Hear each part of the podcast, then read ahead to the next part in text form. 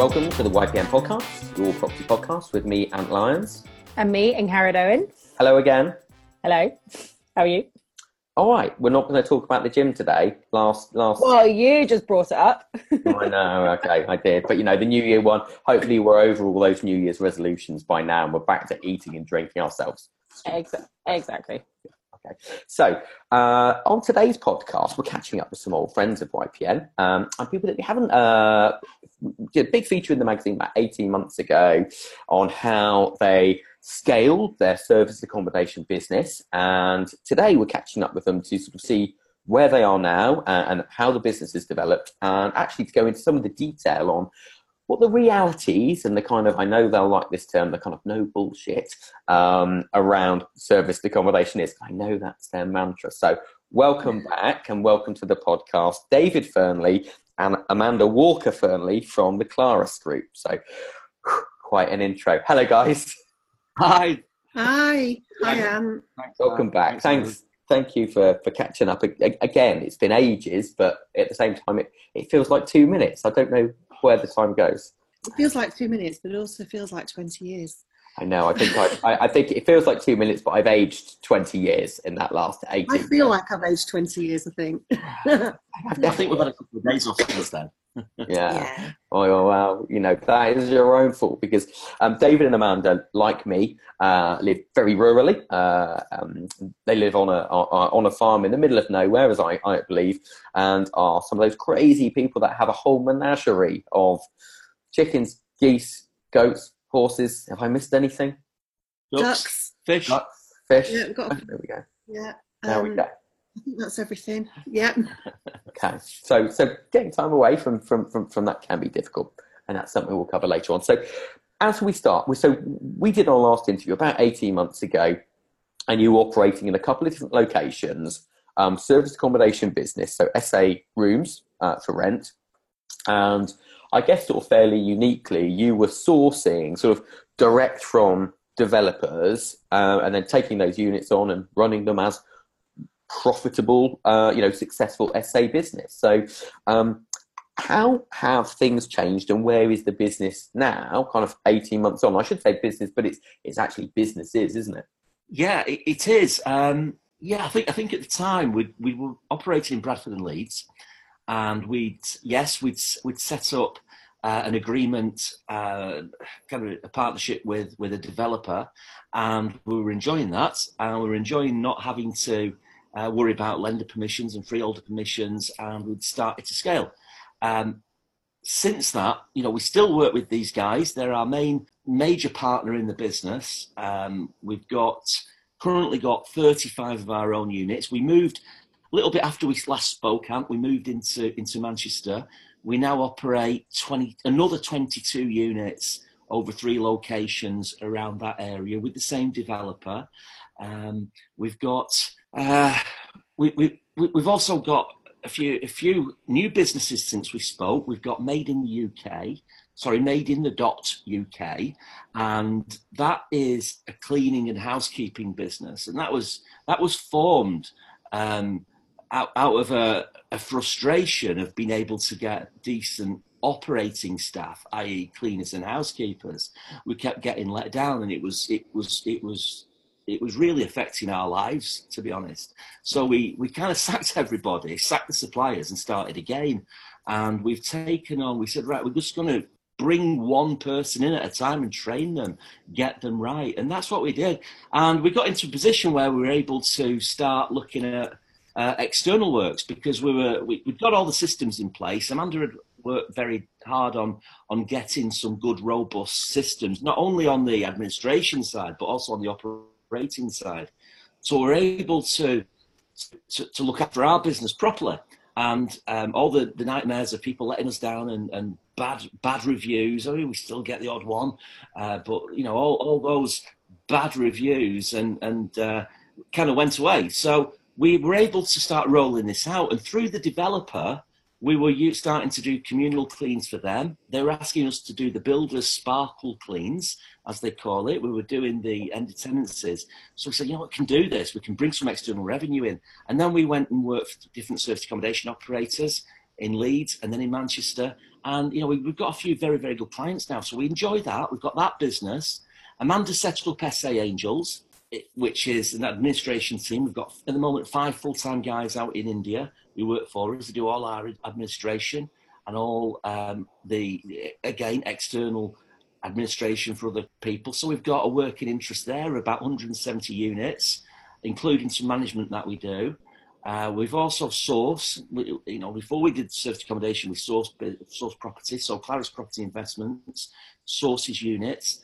Um, we don't do that much external sourcing now, but we do more uh, with our partners, whereby we bring in the properties with our developer, we work with them, we take on the management, and we run everything. So it's like a business in the box for those guys. Uh, it enables us to scale a bit easier as well. And again, it just spreads everything about. So we've got this kind of what, what we call this ecosystem, um, whi- which all funds and helps and, and develops the main service accommodation business. So, so yeah, so that's where we're at. That's where we're at at the moment. Okay. Yeah. And So, how I mean, many? Oh, sorry. Sorry. How many? But blah blah blah. You go. blah. You go. You go.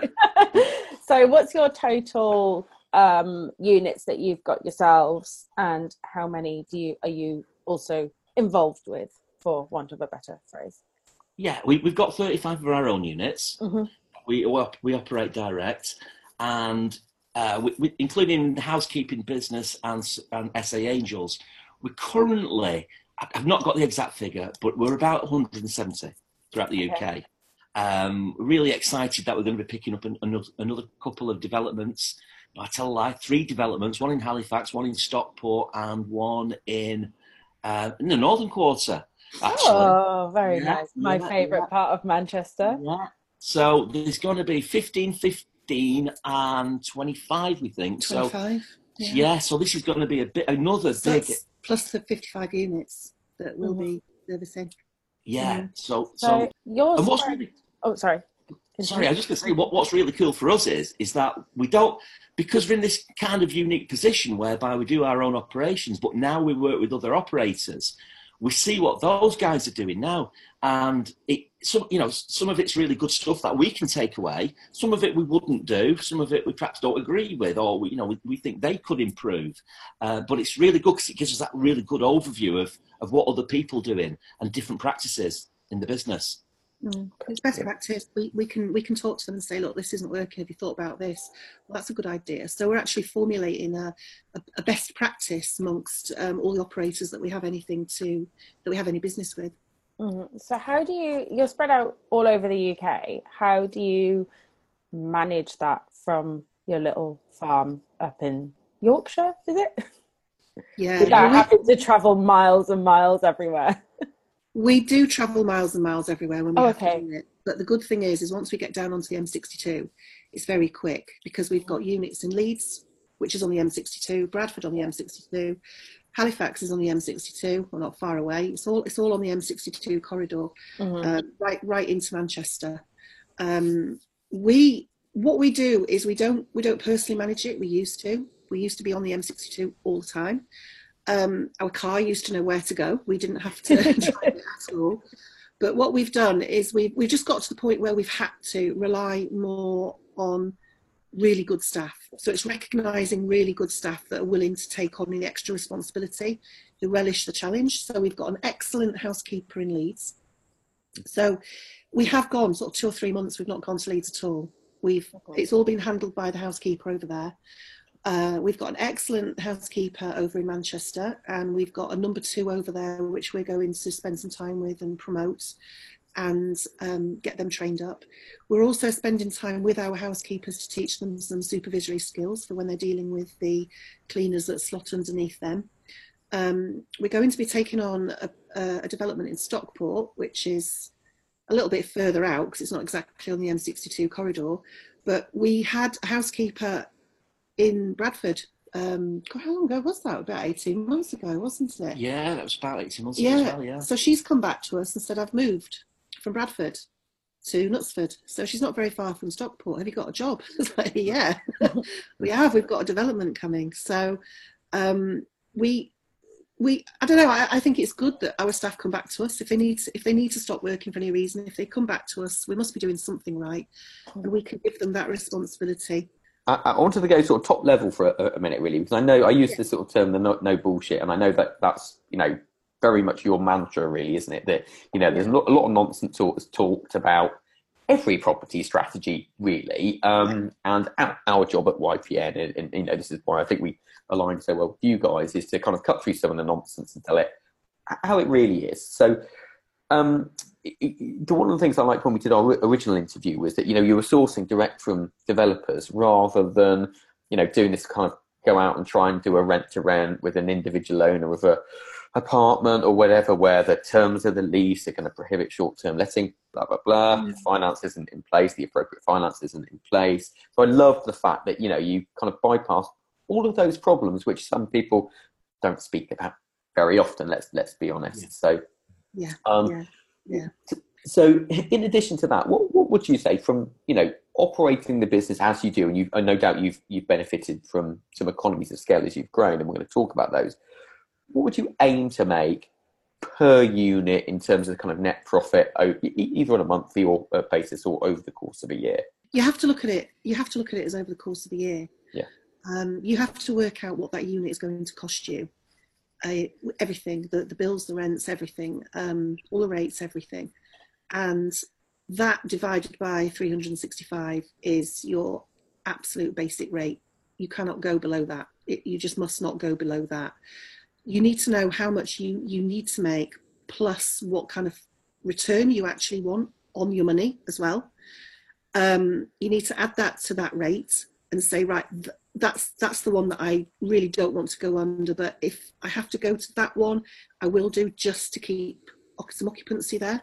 You you're not you're going to lose money through the winter. You have to be realistic. When when you get these when you get these screenshots or you get these ads or you get these course titles where make a thousand pounds per unit per month, I think that was in the old days. There's a lot more people doing this now, and I think it's a lot more realistic to say that you really you're looking at four to five hundred pounds per month net profit. It's that's a lot more realistic. You will get some lovely big bookings. You you will get an Arab family that will come and pay two thousand pounds to come and stay for ten days in your apartment in August. You're not going to get that in January and February. You've got to look at it as a you, you can't look at it as a monthly return. You, have got to look at it as, a, as an annual return. And, and, because of that, you know, because you know, if you're making four hundred or five hundred pounds a month, it would be, you know, you need a number of these to let's let's be honest, live reasonably yeah. well, don't you? Um, so, do you think there's any point people going out and starting this thinking, well, I'll get one unit or I'll get two or something like that? Or do we, do we, should we, you know, by our nature, be thinking a little bit bigger? Definitely, that's what we that's what we've been saying. We've we've obviously done a lot of discussion between ourselves. We've looked at what people are offering. We've looked at people that are saying that they're just going to get one unit and see how it goes. Um, and it, it just doesn't work like that. This is not a property strategy. And this is something that we keep banging on about all the time. You can get a buy to let and see how it goes. That you can do that. You can't get a serviced apartment unit and see how it goes because you don't have economies of scale with a buy to let like you would do with a serviced apartment. Mm, it's similar with a service apartment, you get out what you put into it as well. The more service that you get, you give, the the higher quality of facilities you provide, the sort of more you get out of it in terms of return. Am I right? Um, no, not really, because okay. you could, you, you would you would like to think so, wouldn't you? I mean, if you mm. if you get if you're getting a buy to let and you've got a really nice kitchen in it, granite worktop, you've got a lovely bathroom, and you've got it's in a great location and it's really nice. You you know you're going to get top market rent. So what you put in, you will definitely get out. You can have a really really nice apartment, but if you've got an apartment next door or down the road and it's cheaper than yours, people people are, are, are buying with their purse first. Mm, they're not living yeah. there. The complete. So I mean, it's not. It's completely different. They're not going to live there. They're just staying there for the weekend. It's all about the price. So you do see an awful lot of people who get one or two units just to see how it goes, and they put in everything. They put in these fancy espresso coffee machines. They put in um, Sky packages. They put in. Um, they put in all, all, all sorts of great stuff, and you think, well, that's brilliant, but you're not, necess- you're not necessarily going to get more money per night than somewhere down the road because people people people buy with their purse first and their heart sec- is a secondary thing people spend too much time and too much money making these these lovely perfect apartments. Somebody's only staying in it for a weekend or they're only staying in it for a week. You don't get your money back in the same way and it's absolutely definitely absolutely not scalable at all. Okay one of my questions that i had written down here was um, when is it uh, appropriate to scale the business and to start systemizing? And are you saying that you should just you should start the business with that in mind? You should start the business with the end in mind. Mm-hmm any, okay. any business. Go, I mean, you know, just just to say, well, I'll, I'll do one and see how it goes. Doing one doesn't give you, it is not a reflection of how the business actually operates and how it works. It's, it's it, it just isn't. It's it's not a property strategy. This is a business. This is a hotelier business, a hospitality business. If you if you, if you want to do this and you and you really want to do it, this is what I really really want to do. I've always wanted to run a B&B, but I can't do a B&B. I could do this rent to rent method instead. And it's absolutely what you want to do and you haven't got a full-time job that you need to spend a lot of time on. This is not something that you do with an evening. Um, it's not a hobby. It, it's a proper proper business. So if you're going to do it, and this is what we say in, in our in our talks, do it properly right from the get-go have the end in mind. How many units are you going to have? Are those units going to work? Is this is the rent to rent strategy actually going to work for you? What what have you got? What what are you going to are you going to have hundred rent to rent units? Because if you are, it's not going to work. Are you going to do rent to rent because you just want to learn the business of um, hospitality? But is your end in mind that you're actually going to go out and buy some um, uh, some old guest houses and convert them and make that actually your, your target.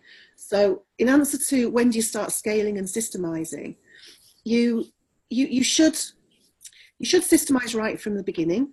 If you've mm-hmm. got one unit, you should start systemizing now because that's the easiest time to systemize in terms of what time you've got. We got to the point where we had so many units and it was running away with us and we were struggling to find time to systemize. And I wish it was something that I'd have done sooner but sooner I didn't know what I needed to systemize. Mm. So we all we all hear the phrase systemize. For you, what does that mean?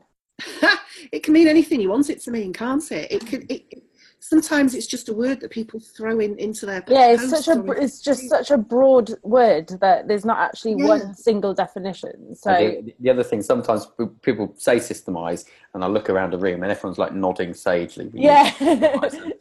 absolutely yeah, no idea what it means really. Yeah, automate systemize that's what we need to do. A yeah. systemize can be anything from having making sure that all of your cleaners have got exactly the same products in their cleaning bag. That's a system right down to um, how do you actually ensure that your cleaners know what jobs are, are, what cleaning jobs are out there to do. That's another system. When those jobs are done, how do your how do your team in India know which apartments are ready to go and which ones are still waiting to be cleaned? Mm-hmm. It's all part of the system. So you there's lots of apps that you can use. Um, there's lots of um, automation that's provided by channel managers, by the um, the OTAs, the online travel agents, and it's a case of finding your own system that utilizes everything that's out there to help you, but it is tailored for your business, whatever works for you. Um, because as much as you might want to be a control freak, you, can't. You've got to start letting go of everything. And if you can automate as much as possible, systemize as much as possible, then it is easier for everybody to follow a system. So a system can be series of apps or be a set of procedures.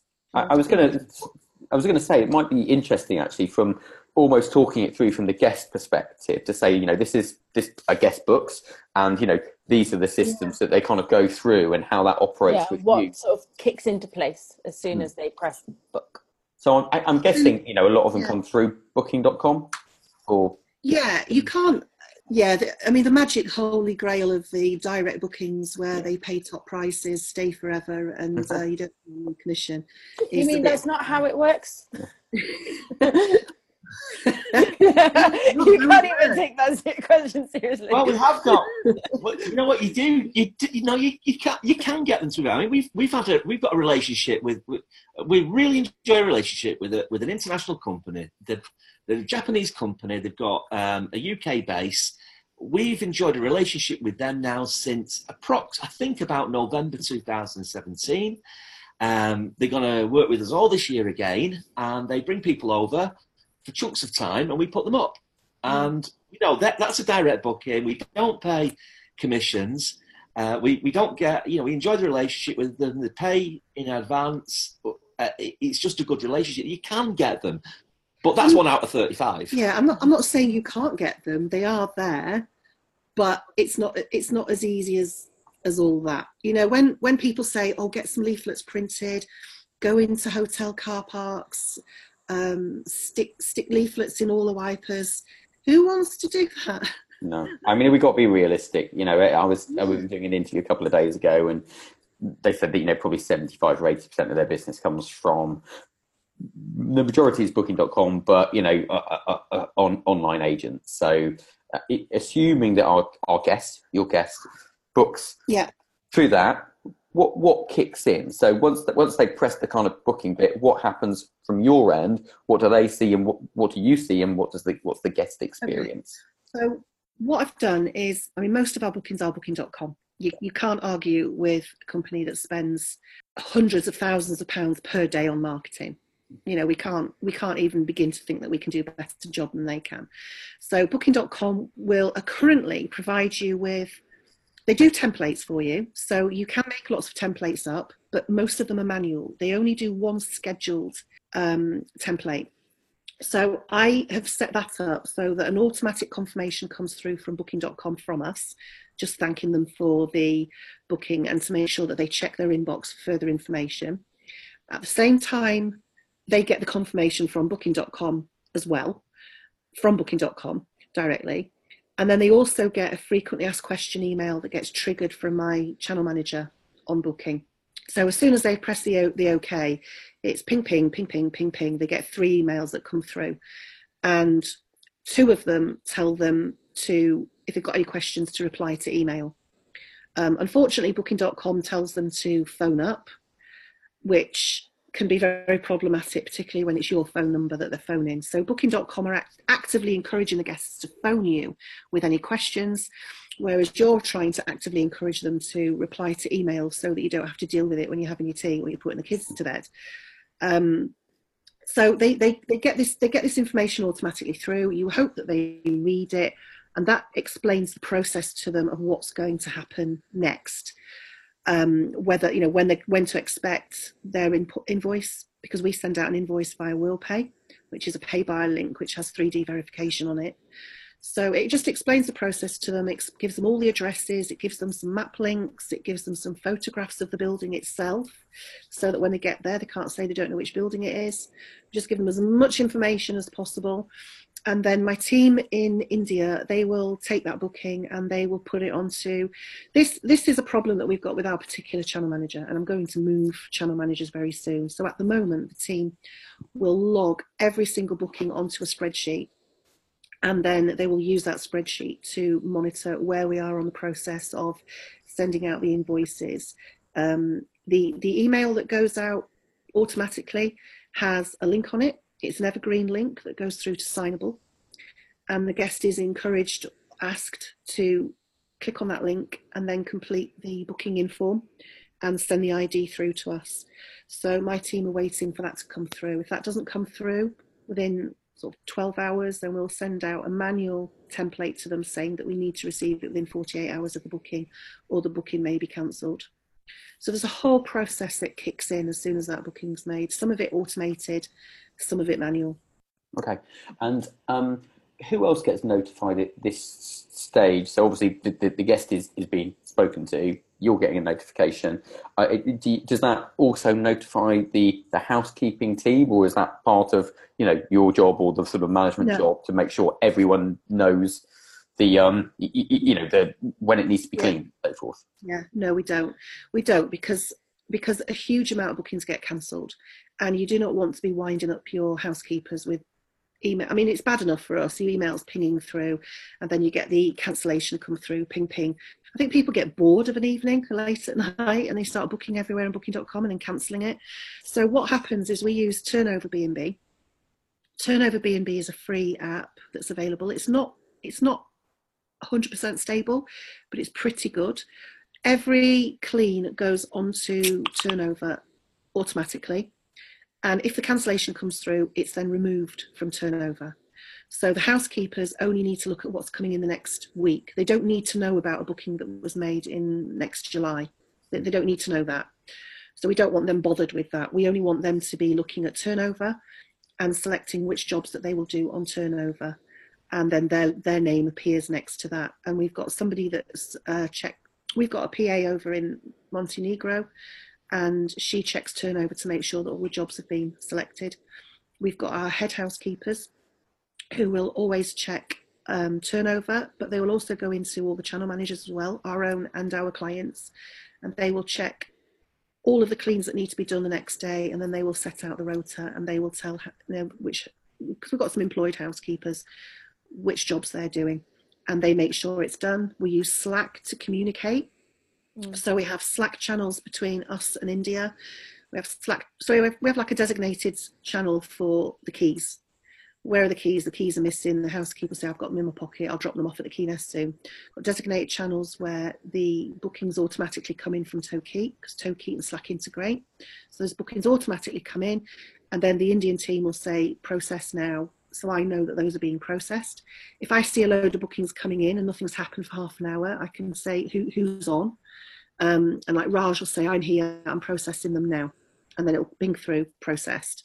So I can keep it's in my phone. Um, it's in my pocket. I can keep an eye on that all the time. Um, we have individual channels for damages. So our housekeepers will take a photograph of any damage. They'll notify my Indian team. This is what's happened. This is the date. This is the apartment. The Indian team will they're trained to go and do a guest misconduct report and then those photographs are filed so that when booking.com come through and say we want to see the photographs we've got the photographs to send to them. It used to all come through through me and i just decided you know what? I don't need to do every single thing myself. And that's dealt with now between housekeepers and the, the team in india so they communicate directly as well.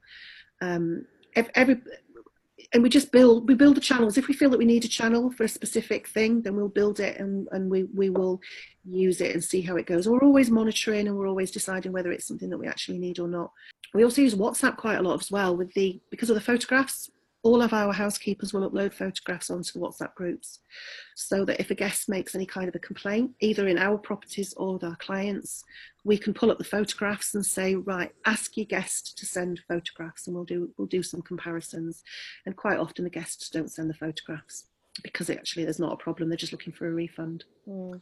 How do you deal with the kind of out of hours issues? So, you know, the hot water's not working, the kettle doesn't work or something like that. Uh, you know, yeah 10 o'clock okay. at night. Um, yeah, what's the procedure for that? The procedure for that is that every apartment's got a guest handbook in it because as much as you want guests to read emails, they don't. So that if they're more, if they're in the apartment and there's a problem, they're more likely to look around for the guest folder. In the guest folder is the emergency number. Um, we also have instructions on there on what to do if there's no hot water, how to use the boost button, um, how to use the consumer unit to check the consumer unit first. They can then phone up the emergency number. My team in India have got a like a flow chart, um, like a table. So if if there's a problem with um, like the kettle's not working, we actually ask the guest to check the kettle in another plug socket. Then we might ask the guest to um, check if anything else is working in the apartment. If not, can you check outside in the communal area? It, you know, just and and whatever we get back from the guest depends on how we handle it. So if for example, the kettle's not working, we will replace that the next morning. We're not going to do that 10 o'clock at night. Nobody's going to drive out to go and do that because there's always an alternative. Even if the toilet doesn't flush, we won't send somebody out at 10 o'clock at night to go and fix it because we tell them that, I mean, it might sound a bit bad, but we always think, well, what would you do if you were at home? You would fill up a large saucepan and you tip it down the toilet. Some people don't even know that that works and we're sure that they don't want to be waiting around for an emergency plumber to come around and maybe get there at midnight and probably not turn up at all. But we promise that we'll fix it the next day. And that depends on which apartment they're in, because some apartments have one toilet, some apartments have two. So it's not an emergency. Um, if it's if the uh, the electric's gone off in the communal area as well, then there's nothing we can actually do apart from we can't move them to another apartment within the building because all the electric's off. But what we have done is we've said we've got two buildings in Manchester that are very close to each other, so we can move them to another apartment. and we've got keys in KeyNest in a 24 hour garage. So it's entirely up to the guest. If they want to, they can they can either wait until the morning, um, or they can wait until the electric board sort it out, or they can go out to the KeyNest, pick up the keys, and go and move into another apartment that we know is ready for them. They can move over there, so it's entirely up to them. It's all very much dependent on where it is, what's actually happened, and obviously, one person's emergency is not actually an emergency. Um, we have we have a guest manager that's on site Friday, Saturday, Sunday, 3 p.m. till 10 p.m. So if we have a guest saying, I've got, I haven't got an iron, I need an iron for the morning, then we can say the, the team in India will say to Jan, 409 want an iron. So we'll go into 301 and get the iron out of there and drop it off there and find out why didn't we have an iron in there. Sometimes when people book three apartments, things move between the mm-hmm. apartments and it's not always picked up on by the housekeepers. Yeah. So sometimes we do things off. I was really curious as well, and one of the things that Angharad and I were sort of talking about uh, offline were how you handle giving people access or them actually sort of gaining physical access into the buildings. And because we've seen, you know, where people own, I don't know, let's say one property, one apartment, and there's maybe two or three in the building or whatever, and they get around it by physically kind of drilling a key key safe in, into the wall and putting yeah. it on on there. And then in, in other instances where people own a building, you know, they might go down the sort of electronic lock on the front door, and yours is a kind of somewhere in between, isn't it? Because you've got you know multiple units in a in a in a in a big building. So how do you handle the sort of practicalities of people getting in? What we did initially was we did meet and greet. Um, meet and greet is great, helps with the reviews. Uh, you can tell people how to use the boost button straight away, but it's just not scalable. It's very expensive. And not only that, we had so many occasions where guests would promise that they were just around the corner, and three hours later they would turn up. Um, it, it's it, it's just not a viable thing to do, not not at all. So then we started looking for alternatives. Putting key boxes next to apartment doors is something that most freeholders and management companies do not want. They do not want that. It's not it's not desirable. If you've got a building and you've got several key boxes drilled on walls outside it, you can spot it in my loft. You know exactly what it is. And um, again, you know, people don't like it, councils don't like it. Don't draw attention to the fact that, that you're doing something that might actually wind up the neighbours before something even happens to give them good reason. Um, it just wasn't an option for us. We, we knew that our developer would say absolutely not um, to something like that. We, um, we then looked at coded locks. This is one of those things where people who have got say up to five units say, oh yes, yes, yes, get coded lock, coded locks, they're brilliant, they work. When you've got 35, somehow that 200 pound lock starts to look very, very expensive. Um, again, it's not something you can necessarily scale. Um, and again, if you've got one of these locks on the door, if you've got tenants in the rest of the corridor wondering why is that lock different, what is it? Again, you're drawing attention to yourself. There is what we call the Airbnb effect which is too many people have been reading the Daily Mail and they've been seeing all these horrific parties that have happened on Airbnb properties. So they assume that that's what's going to happen. And if there's any noise on the floor, all fingers point at the Airbnb property. Um, we've been in a fortunate position where, well, unfortunate where the blame's been put on us, but fortunately, our housekeepers have been there to record the noise coming from the apartment next door, and we've been able to send that through to the letting agents and say, look, it isn't actually us it's it's the tenant in this particular apartment. So then we then somebody mentioned somewhere about KeyNest, and I thought, ah, now that sounds much much better. So we started using KeyNest over in Leeds. We had a KeyNest across the road, and that worked really in theory KeyNest is absolutely perfect. The reality is is that guests don't read anything they don't want to understand anything and they assume that there's a reception there. So they don't read they book it on booking.com they turn up at the property and they don't understand why they can't get in and there's no reception and there's nobody there to do everything for them. You then they call you and you say well have you not read your emails? And you know they haven't why should they? So but, but, but also emails quite an inefficient method of communication, mm. wasn't it? Because we all get so many emails. Yeah, um, that's the problem. Yeah, that's the problem. That I mean, GDPR will hopefully clear a lot of this up. Uh, I'm not sure it has. It's not at the moment, is it? Because No. my inbox is absolutely full. It Well, worked, so what- yeah, I think it worked for about a month or so, and then my emails they started coming back, and I don't know how or why because I Yeah. pressed unsubscribe. Well, the other thing that's kind of very real, real as well is that actually, I don't know about you guys, I've sat with my iPhone here, and if you try and search for his, an email that you've received previously on, on an iPhone, Yeah. it's really terrible at finding it. They're great for everything. Oh everything. yeah, they do it in like a really bad order. So you've they got one from like 2016 where you think I don't find it it. last week. Yeah, Yeah. so you know, it, I can see why that happens. So you know, we've we've it, these are some great examples of the things that just don't work and the reasons for them. But on iPhone, there is a miraculous setting called flagging. So when you do get an important email, just put the little flag flag next it, to it. yeah. That's what I do. Then you scroll and then you can find the flagged ones. Top tips, top Harry's top Yeah. tips. Another podcast coming soon. Yeah. Another tip, flag it and then you'll find it. Yeah. Well, we, we realised that, I mean, after, you know, you, you, you bang your head against a brick wall and you say, you start saying to guests, look, did you not read your email? Why not? Will I get so many? Not only that, once you're in Booking.com's marketing funnel, you get loads of stuff from Booking.com all the time. So they just don't read it. They stop reading. So what we've done is we've the team in India, we now use WhatsApp. A lot of people are on WhatsApp. We just WhatsApp everybody with everything. Um, you can chase somebody for something like please sign your contract. You can get you can chase them by email for weeks and weeks and weeks. WhatsApp them and you'll get it back within five minutes.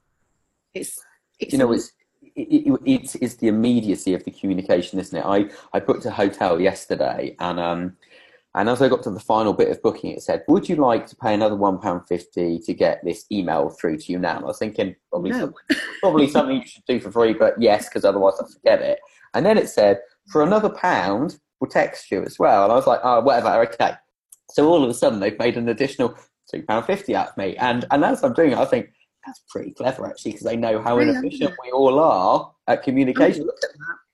I'm going to look at that. Do you want us to WhatsApp you? It'll be an extra five pounds. Uh, so yeah, would you know what? Like we, we were doing. I wouldn't another- pay for that. Not gonna lie, I wouldn't pay for that. I'm too mean with my money. you know money. what? It's a quid. You know what? It's a quid, and it will help me remember. And I know what will happen otherwise is I'll get there and I'll be trying to find it on my phone and it won't work. So um, yeah, I think the nowadays, if I want to talk to anybody, if anybody wants to get hold of me, they do it through Facebook Messenger or WhatsApp or a text. Don't bother emailing me because it'll end up with. I can I can vouch for that. I booked with Booking.com myself recently, and they will WhatsApp you for nothing. They don't even charge for it; they'll just WhatsApp it all to you. Oh, So wow. I think they've got your number, and there's something that I don't I don't feel comfortable with. Oh, I don't care about that. number. I I'm don't care bothered about about that. that. No. Yeah, I'm not bothered about that. That's okay. But so we, yeah, we we WhatsApp now. We we WhatsApp the guests now. We get much better response. Yeah. We WhatsApp them with um like a bit of a welcome. Um, we let them know that we are WhatsAppable as well, if that's a word.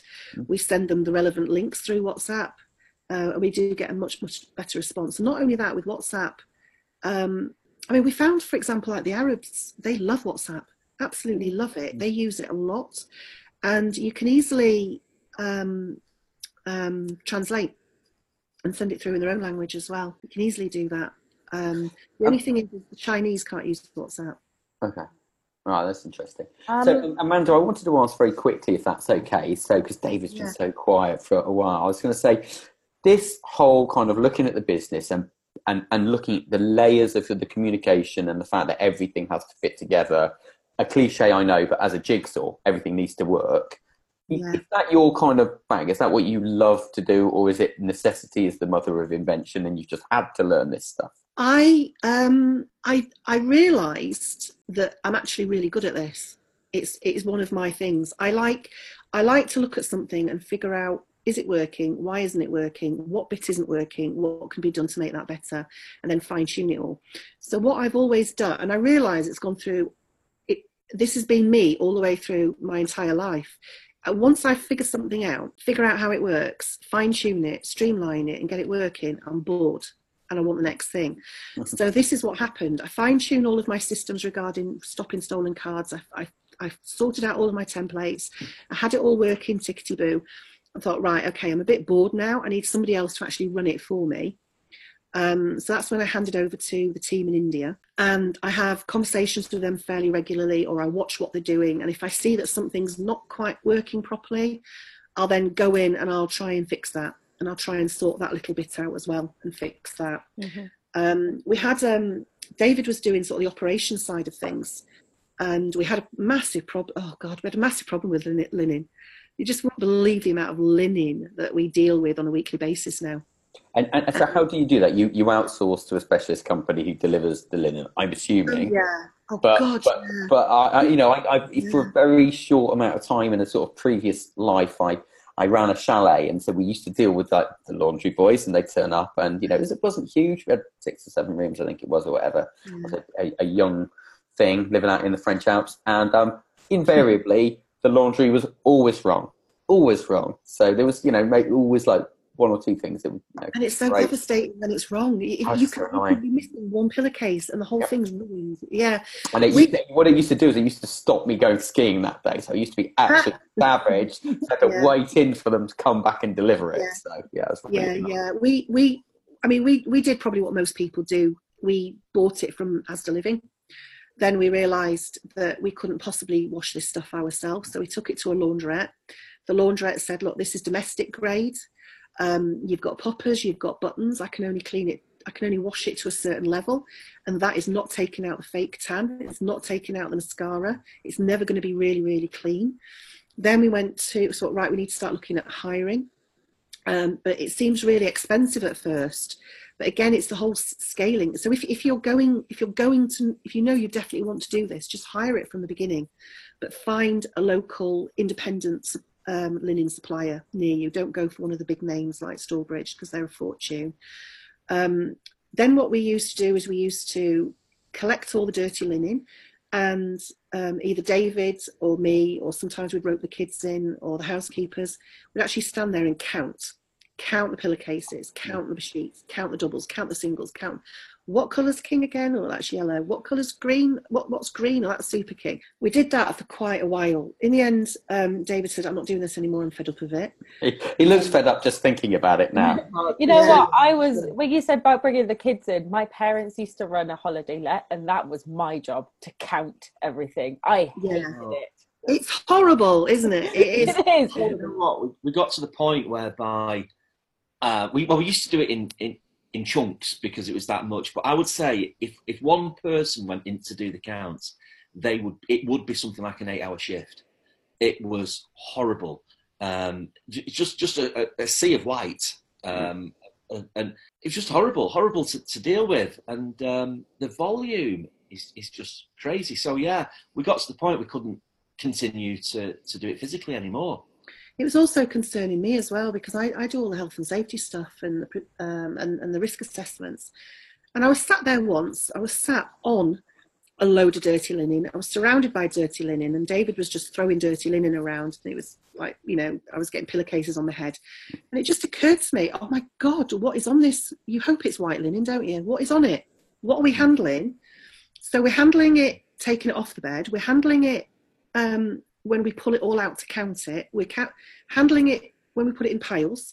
You handle it when you count it, and then you handle it when you put it in the cages. That's an awful lot of exposure to potentially some pretty horrible stuff. Mm. You know, and you know, so I thought, right, we, I, I, I need to, and, and, again, it's one of these things where you're forced into thinking of a way around it. So I started asking other people what they did. Um, their systems didn't quite suit what we were doing. So I thought, right, the only time you actually know exactly what you've got is when it's in the apartment on the bed, ready. So this is where I started getting Google Forms and Google Sheets together. So I've now got um, a Google form, which is a checklist that goes out, and each housekeeper ticks which unit they've done um, and whether the sofa bed was used or not. That feeds through to a Google Sheet. I've then got another Google Sheet which has got every single unit on it. Um, so, for example, um, 4, 406 and 407 are both two beds, two double beds, one bath. So I know that there's going to be two double duvets, two double sheets, four pillowcases, um, one bath mat, one ha- one hand towel, and one tea towel. But 408 has got two bathrooms, so it's going to be two bath mats in there. So they tell me whether they've done 406, 407, or 408. This all feeds into this spreadsheet that I've designed on, on this Google sheet, and the, the sheet actually counts it up. So based on which apartments were done, the sheet knows how many of each item has been used. I've got Anna over in Montenegro. She does the linen sheet for me. It's all counted up and it all feeds through to a grand total at the bottom. So I've got subtotals, I've got grand totals. And then she just copies and pastes the grand totals. She sends it through to Christine, our head housekeeper over in Manchester. Christine will say, no, we've got loads and loads of towels, don't need them. No, we need some more pillowcases. We adjust it manually and that gets emailed out to the laundrette. So that means that the dirty linen is only handled once. It's t- stripped off the bed, it's all shoved into pillowcases, it's thrown in the cage. We don't pull it out again. We don't look at it again. It's counted. It's counted automatically now. Can I ask a little bit about employing staff then? Because anybody who runs a business, everybody who runs a business, Yeah. would probably agree that actually managing people is without a doubt the kind of hardest element of it. Is that that that people element comes in. So how have you? And we were talking offline earlier on that you know you've got people who've you know worked for you and then you know life's changed a bit and they kind of moved away or whatever and then come back and they've always come back to you. So you obviously create you know a, a really good in work, working environment from what is let's be honest, it's a less than glamorous job sometimes, isn't it? Well, all the time Yeah. probably. So Yeah.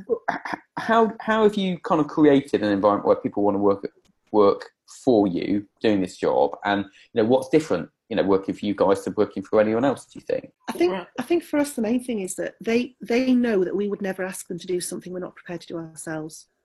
They've seen us cleaning toilets and making beds and doing everything. So they, they there isn't a them and us culture between us and our housekeepers. Mm. We and also because we um, because we have this system in place where we say to all of our housekeepers, take photographs of everything we do. There's a there's a checklist that they've got to follow, and the checklist will tell them what I want a photograph of. They will take photographs of everything that I've asked them to, and I've said to them, if you take those photographs and that's clean and that's done, if there's ever a guest complaint, I will back you up. Unless the guest can send me a photograph which says different, I'll always back you up. So there's more of a team culture, I think, with us. Yeah, I think it's very important that because we do a lot of external work as well now. Um, some some of the operators we have worked with in in, in the past, um, they they will get a they will get a, a typical they may get a, a complaint from a guest, and they don't want to receive that complaint. So it's natural. It can be natural for the operator to contact us um, and be a little bit fed up with us before we've even before it's even been proven it is our problem or it's not a guest wanting a refund.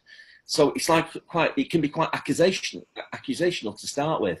Um, so that's why again that's why we have the system in place. That's why we have the photographs in place, the checks in place. So we get the let's say the accusation. So we go and look at the system, and our housekeepers, our team know, like Amanda said, we will if if we've done something wrong, they will hold our hands up and say, guys, we're really sorry. Give us the opportunity to go and re- rectify it now. You know, and, and even if that means me and Amanda will jump in the car, we'll go and do it because we do care about our business and about other people's businesses. But they know that if if we, if if the system has backed them up, then we will always back them up. And and I think the guys appreciate that. I, I really do. And so you know, we, we've got, like said, we've got that team, we've got that team culture. Um, they know that we'll do it, we've done it, we do it again. Um, you know, if there's a problem, you, you know, they can contact us. We don't, you know, we're not, we, we're not always jetting here, there, and everywhere. We, you know, we work seven. We also work seven days a week. They can contact us. They can ask us. They can help us. They've got contact with us, so they've got the support. Um, generally, I hope to think that if we say something to them, we follow it up and we back it up.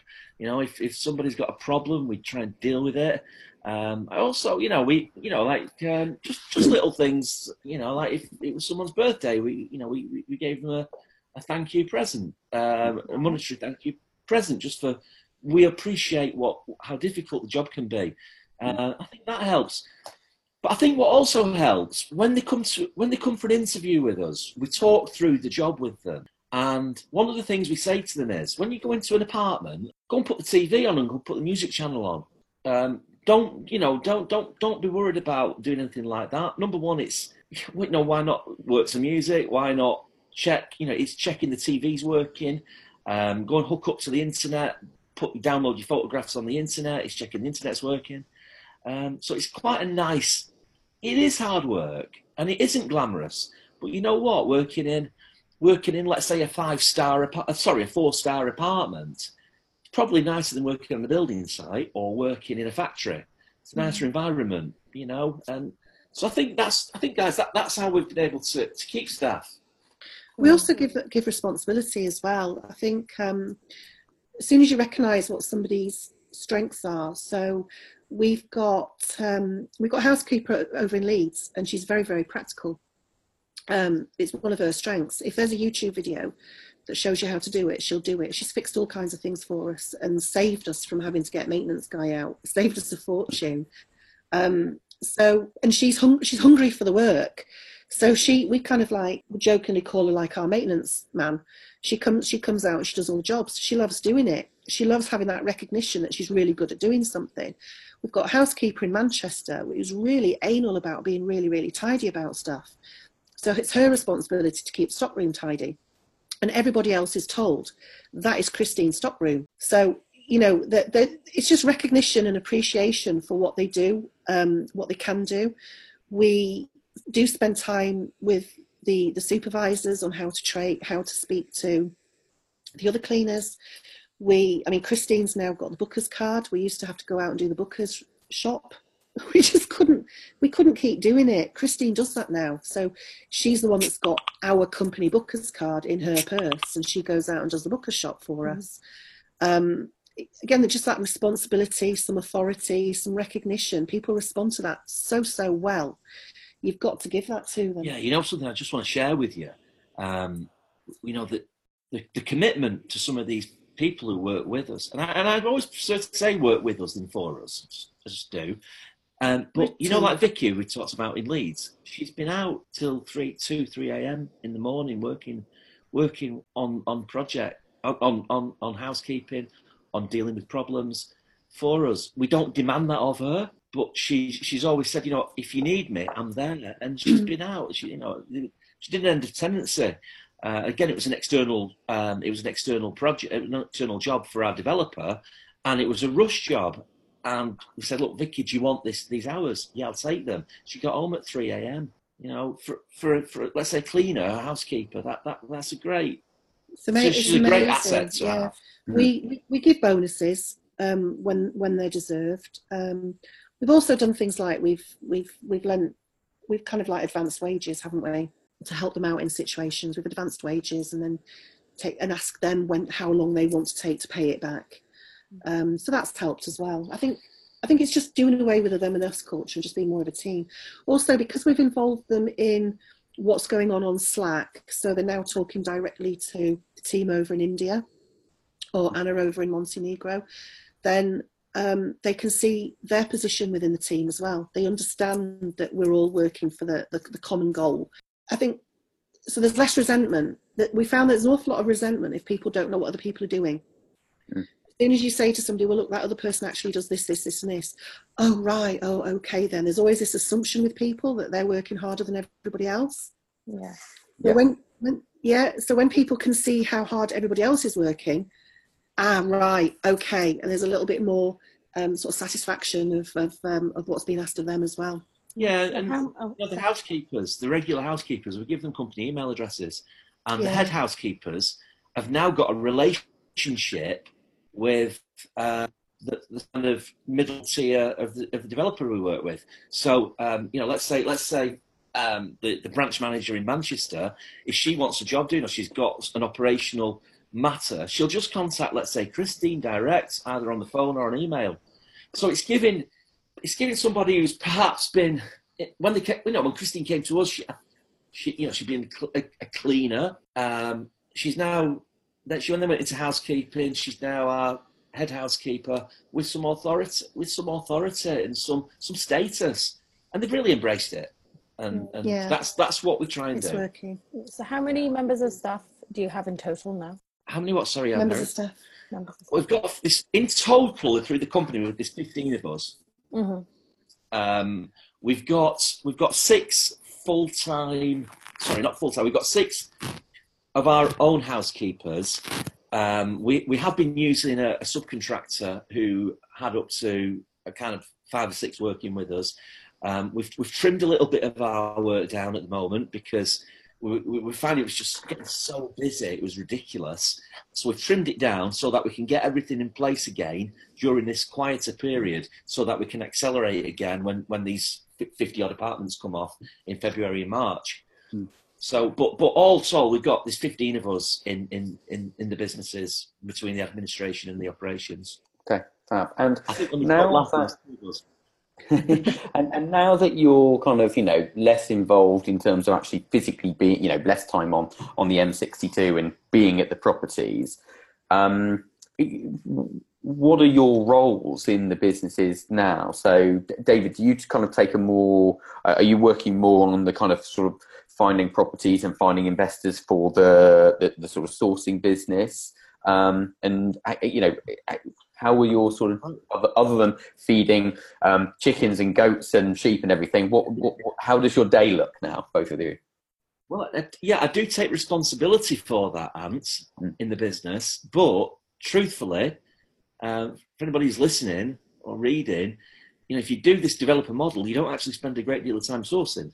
You know, to give you an example, we picked the keys up yesterday on a new unit, and we the day before we went to look at another unit, and you know that the time to source those units was was practically jump in the car and have a look at them, and that was it. So we don't do a great deal um, in in that respect, but I do do that. I mean, really, what I'm doing, I I, I work now more with the accountant doing, you know, and, and the, the sort of the HMRC stuff and the bank and the payments and the cash flow. Um, that that that more that side of the the business in respect of that. I, I am trying to move more into the business development. I've got, I, you know, I, I look after, we both look after, but I, I, I don't know. I probably oversee the more the the, the um, relationship with the developer and our our clients, our external clients, probably. So you know that's what I'm doing. Um, David, basically, David does the people. I do the computer bit of it. He's, he's the personable person. Yeah, yeah, yeah, yeah. I'm the nice person. obviously, you can probably tell because it well went very quiet from my end when we're talking about systems. If I didn't have Amanda who who could develop the business in respect of the systems, we'd probably be bust because I'm rubbish. I'm, I'm, absolutely rubbish. We read a book one, um, the Rocket Fuel. I don't know if you ever read it. It talked about visionaries and integrators. I'm, I, I just couldn't integrate anything. I'm just rubbish. Well, I, I, think that's one of the sort of secrets. I enjoyed it. Uh, do you Sorry, think it's the secrets of the success that you know you both kind of know your strengths and have yeah. very very defined roles within the business? Yeah, yeah. We're lucky. Yeah, we, we tell each other what our weaknesses are all the time. what, your own or each other's? yeah. oh, each other's. Each other's. Yeah. Where would be the fun in doing your own? Absolutely. Exactly. We bring each other down to earth all the time. and, and I guess as we kind of come towards the end of this podcast, and it's been very in depth, and I honestly mm. think it's definitely tipped that box of you know the, the no bullshit, which we we've used the line a couple of times. So, uh, which is so it's, it's been an absolute pleasure. So, if um, people are listening to the podcast and they think, you know what, this it, it, you know, I'd like to learn more, maybe sort of reach out. How is the best way for people to sort of follow you or, or get in contact? Well, we we've got we're on Facebook. Um, obviously, I think everybody is. I think if you're not on Facebook, you're dead, aren't you? Pretty much. Um, we we're, we're very active in um, some of the social accommodation. Uh, sorry, social. What we're talking about service accommodation groups. We've got our own service accommodation group, uh, service accommodation with AWF. Um, dash no BS. Dash no BS. Mm-hmm. Um, we we've started to do because we, we decided that we couldn't I couldn't stay behind the computer screen for much longer. Uh, we had to start getting out and about. And so, beginning of last year, we started to go out to events ourselves, and then we started to be invited to talk at other people's events. Again, I think just I think the no bullshit brand that we've got has has definitely appealed to an awful lot of people. I think it resonates with a lot of people. And you know, we we I always tell the truth. Sometimes people don't want to hear it, but I'm always very very blunt about it. I don't see any point in being anything but. Um, we've started to do our own talks now as well. So we've we've got an event at the end of January Um, we will be doing some events during the course of the year. Um, and we're very keen not to just tell people, yes, do serviced accommodation, you're going to make a lot of money, because it just simply isn't true. Um, but if anybody wants to do serviced accommodation, and as David said at the beginning, like with hotels, hotels don't just sell beds. If hotels sold beds, they'd be bust. So why do serviced accommodation providers think that they can just sell beds? You, you have to do something else. We we've built a cleaning company. We're we're considering franchising that. Um, we're certainly um, we, have already started teaching our masterminders how to build a, cle- a, cleaning company to support not only their own business but to get external work in, external income, something that's going to be less seasonal than the serviced accommodation is. So definitely keep an eye out for us. We we are invited to other people's events. We do our own events, and we're planning on doing an awful lot more in that area because now that we have got a great team of people doing most of the work for us, we are actually able now to, I think, really sort of enjoy the fruits of our hard work. Hopefully, yeah, yeah and, and, and start getting out a little bit more. Um, yeah, we, we haven't done any venturing now for a, for a couple of years to concentrate on the business. We've just started to dip our toes back in the water again. So yeah, enjoying speaking and getting out and about. And the kids are getting older and they can look after the animals. So yeah, I've got a bit of freedom yeah, at last. It's a bit easier. yeah, and, and as everybody said, well, it's really funny, you know. Um, I've been to a few events now, and people come up to me and say, "Oh my God, you're actually really nice." I don't know how to take that. no, I'm not sure. you would say that? Well, look, guys, you know, been, uh, we were we'd initially intended, you know, the, the podcast to be about sort of 45 minutes or so been about an hour and 20 so it just goes to show mm. how much you know information we capture in these. So it's been it's been amazing yeah. you know catching up with wow. you again i think you're doing brilliant things with the business. We we we look on with admiration all the time um, and let's not leave it another 18 months or so. So thank you for your time today from me and Angharad and uh, all, all of our listeners to your property podcast. And we look forward to catching up with you again soon. Lovely. Thanks, guys. Thanks, guys. Bye. Thanks for listening. Don't forget you can go to yourpropertynetwork.co.uk forward slash stuff. You can download the article that we create from the podcast so you can see all of the case study pictures, all the uh, financials, um, a bit more information uh, in there as well. And there's loads of other useful things to download uh, on that web page as well. And don't forget to rate, comment, and subscribe to our podcast.